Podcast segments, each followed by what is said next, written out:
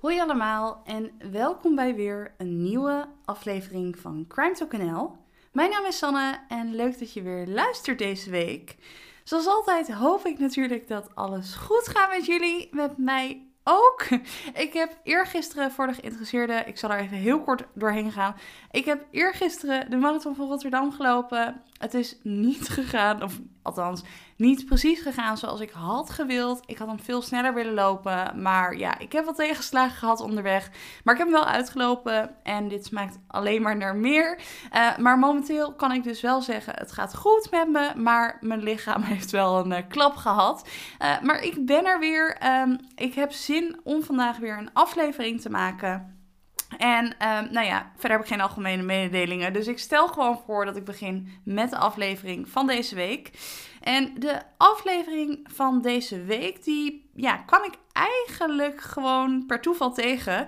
Ik was namelijk um, ja, gewoon voor de lol, zeg maar, voor mijn... Uh, ja, ontspanning op YouTube even aan het kijken. En toen kreeg ik deze zaak als een suggestie om te kijken van uh, opsporing verzocht. Dus toen was ik er naar gaan kijken. Toen dacht ik, nou, het is best wel een interessante zaak. Het is een keertje een man. Uh, dat komt natuurlijk een stuk minder vaak voor. Althans, dat gevoel heb ik. Er worden voor mijn gevoel veel meer vrouwen vermoord of vermist dan mannen. Um, dus toen dacht ik, nou, deze zaak die komt letterlijk op mijn pad. Ik ben hem tegengekomen. Um, ik ga hem gewoon deze week met jullie behandelen. Um, dus, nou ja, goed, laten we gewoon beginnen. We beginnen ook natuurlijk weer met de achtergrondinformatie. We gaan het dus hebben over Martin de Bruin. En Martin de Bruin was een man die in 1995, toen zich dit allemaal afspeelde, pas 35 jaar oud of jong was, hoe je het maar wil zeggen. Um, hij heette dus Martin, maar voor zijn vrienden was het Tinus. Dus ja, ik noem gewoon Martin, maar zijn vrienden noemden hem dus Tinus. Hij um, woonde in een appartement in de Haagse buurt de Schilderswijk. En hij was sinds een paar jaar gescheiden van de moeder van zijn zoontje die hij had met haar. En zijn zoontje was zes. Um, Martin had geen baan. Uh, hij leefde van een uitkering van zo'n 1200 euro per maand. Um, maar dat betekende niet dat hij uh, de hele dag op de bank zat te niksen. Hij deed best wel nog wat uh, dingen. Hij um, ging elk vrijdag naar een uh, café om te darten. Een café waar Raymond van Barneveld destijds ook wel eens dartte. Hij was scheidsrechter in het amateurvoetbal. En daarnaast was hij ook nog eens een keertje uh, vrijwilliger bij de Mussen. En dan denk je misschien, zoals ik dat dacht toen ik het hoorde... Oh, uh, hij zal wel in een vogelopvang of iets werken. Maar nee, het was een buurthuis waar Martin als kind zelf ook kwam. En daar hielp hij dus mee. Hij was heel sociaal. Hij hield absoluut niet van ruzie. En nou, hij had ook amper ruzie in het leven. Verder kluste Martin ook naast zijn uitkering uh, ja, wat bij om zomaar te zeggen. Hij kreeg dus zo'n 1200 gulden, ik zei net euro, bedenk ik me nu, maar het waren guldens, um, per maand van de overheid als uitkering. Maar Martin zorgde zelf altijd voor een extra inkomst daarnaast. Hij kwam namelijk op de een of andere manier aan gestolen kleding en parfum. En ja, mensen willen dat natuurlijk wel hebben voor een lagere prijs dan in de winkel. Dus Martin verkocht deze spullen dan ook door aan wie het dan ook wilde hebben. En daar verdiende hij dan nog een extra zakcentje aan. Verder um, deed hij ook nog iets wat niet helemaal legaal was. Um, hij pokerde namelijk en dan niet voor spek en bonen, maar voor best wel serieus geld. Het verhaal ging ook dat Martin een keertje een uh, ja, auto had gewonnen met het pokeren. En dat zijn natuurlijk geen lullige prijzen. In ieder geval, um, Martin was dus een lieve man, maar ook wel een beetje een boefje, want hij verdiende dus naast zijn uitkering ook gewoon nog geld met dingen die niet al te legaal waren. Maar daarbij moet wel gezegd worden dat Martin met al die ja, shady en eigenlijk illegale dingen wilde stoppen. Zoals ik al eerder vertelde, hij was scheidsrechter in het amateurvoetbal en Martin wilde dat eigenlijk professioneel gaan doen en op die manier zijn geld gaan verdienen. Maar dat zou uiteindelijk nooit gaan gebeuren, want het gaat mis. De omgeving van Martin die merkte eigenlijk al in het najaar van 1995 dat Martin anders doet of deed natuurlijk. En daardoor kreeg zijn omgeving dus het gevoel dat er iets was. Maar hij vertelde niets en niemand wist dus ook wat er ja, aan de hand kon zijn. Uh, niemand wist of het iets in de privésfeer was, met een relatie met iemand of een vrouw of zo. Of dat het misschien iets te maken had met zijn illegale handel. Zijn omgeving geeft en gaf in ieder geval aan dat ze het gevoel hadden dat er iets aan de hand was en dat er iets speelde in zijn leven. En ja, dan gebeurt er eigenlijk ook iets wat niet voor Martin is. Uh, want het is dan 17 november 1995 en het was vrijdag en dat betekende dus de avond waarop Martin altijd ging darten in dat café. Maar Martin die kwam niet opdagen en dat was dus iets wat echt nog nooit eerder was voorgekomen en dat was dus ook wel heel erg raar. Een uh, buurvrouw heeft Martin nog die avond rond een uur of zeven in de avond weg zien rijden in zijn rode BMW. Maar na die tijd heeft niemand hem meer gezien en hij is dus ook niet meer naar het café gekomen om te gaan darten. Waarschijnlijk is hij wel die nacht of in ieder geval later op de avond thuisgekomen. Want uiteindelijk stond zijn rode BMW wel weer voor de deur. En een buurman heeft ook nog gezien dat er om ja, half vier in de nacht nog licht brandde in het huis van Martin. Maar daarna hoort dus echt niemand meer iets van Martin. Zijn moeder heeft hem super vaak gebeld en die smeekte hem zowat om haar dan ja, alsjeblieft terug te bellen. Maar dat gebeurde dus niet en dat klopte gewoon niet. En ja, het wordt eigenlijk een beetje aangekeken, de situatie. Uh, want ja, het is natuurlijk een volwassen man. Uh, iedereen kan eventjes weg zijn. Je weet het nooit. Maar uiteindelijk is het dan woensdag. En dat is dus vijf dagen nadat hij niet op vrijdag in het café was komen darten. En op die woensdag besluiten twee buren polshoogte te gaan nemen. Dit waren wel buren die echt wel goed contact hadden met Martin. Dus het waren niet twee random mensen die ja, ineens bij hem gingen binnenkijken.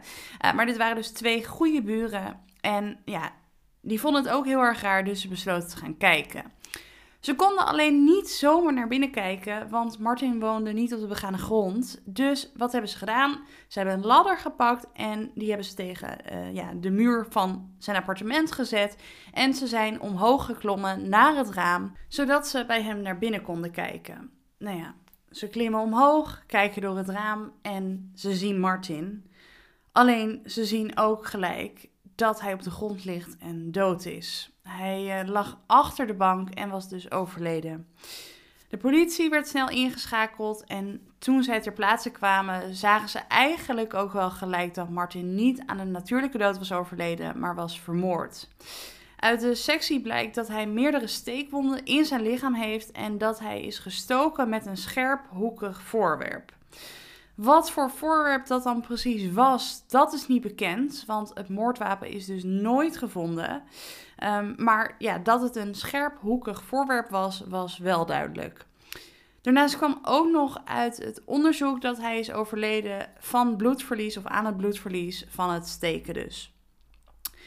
Nou ja, natuurlijk werd er ook een onderzoek gedaan naar het plaats delict, het appartement van Martin dus. En wat eigenlijk vrij snel duidelijk is, is dat er niets is meegenomen.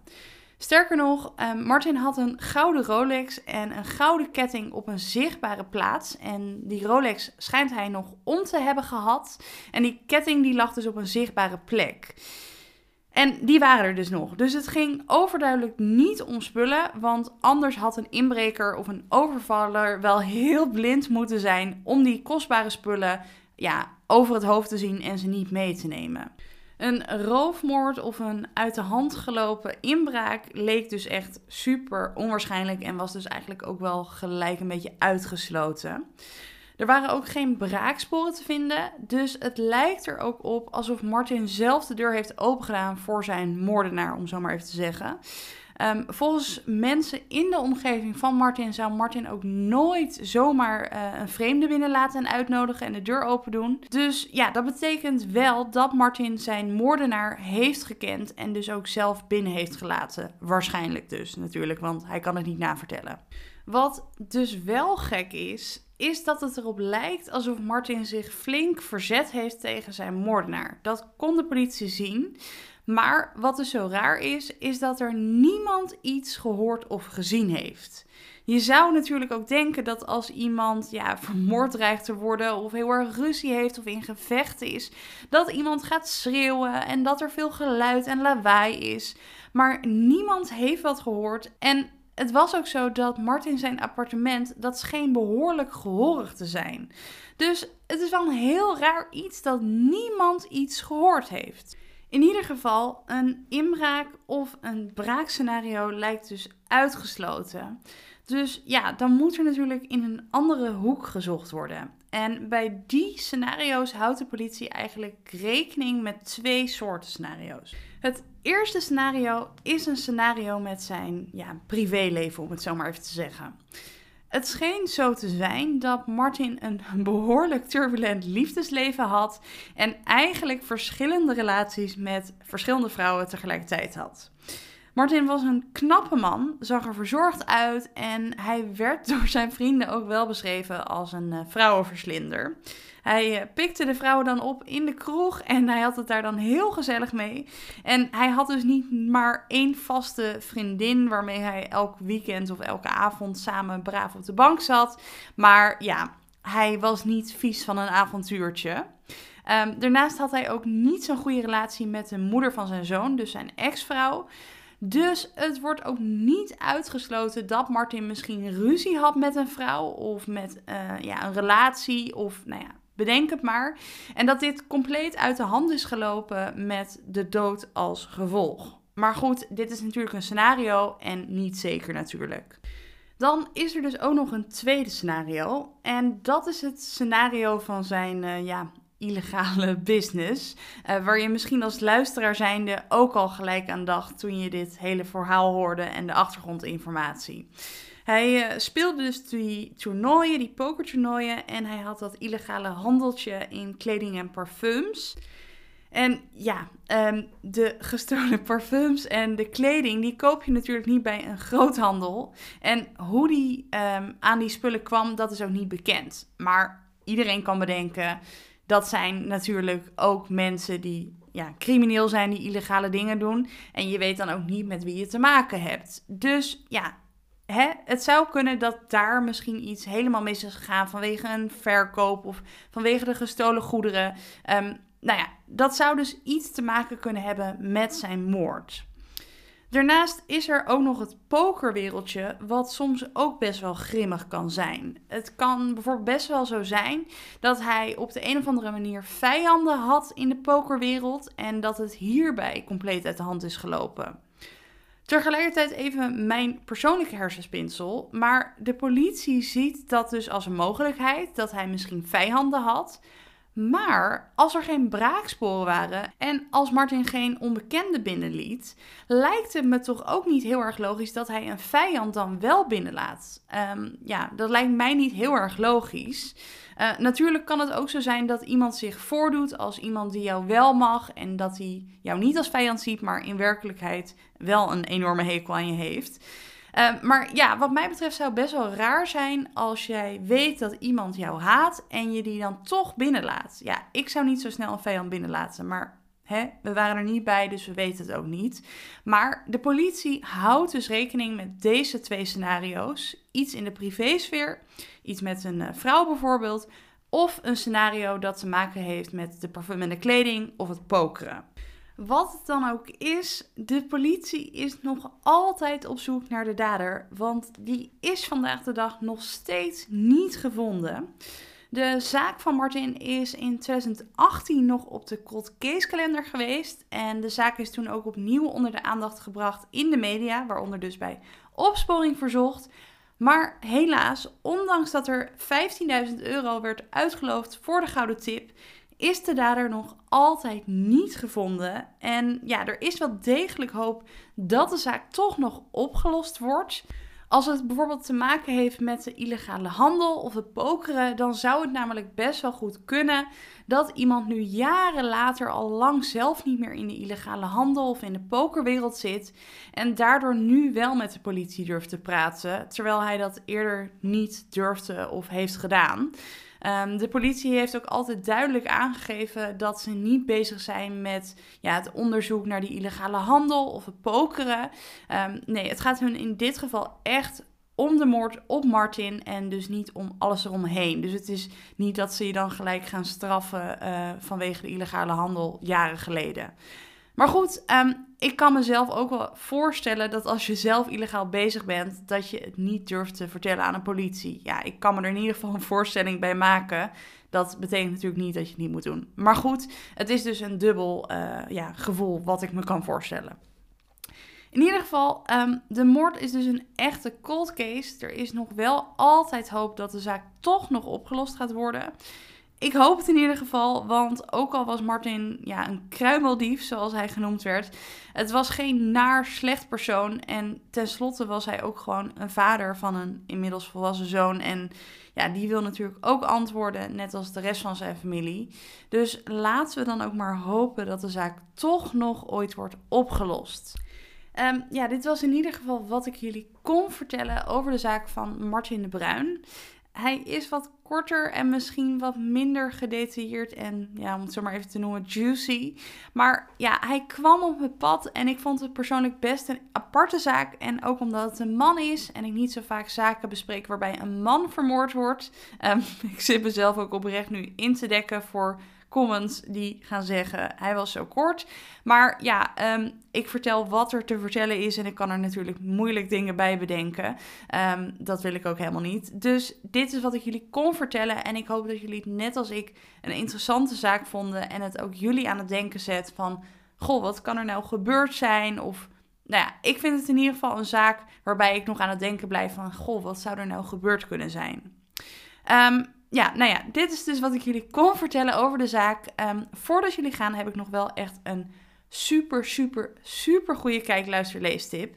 Um, het is deze week wel weer in de vorm van een podcast. En het is de podcast ehm, Dicht op het vuur van het AD.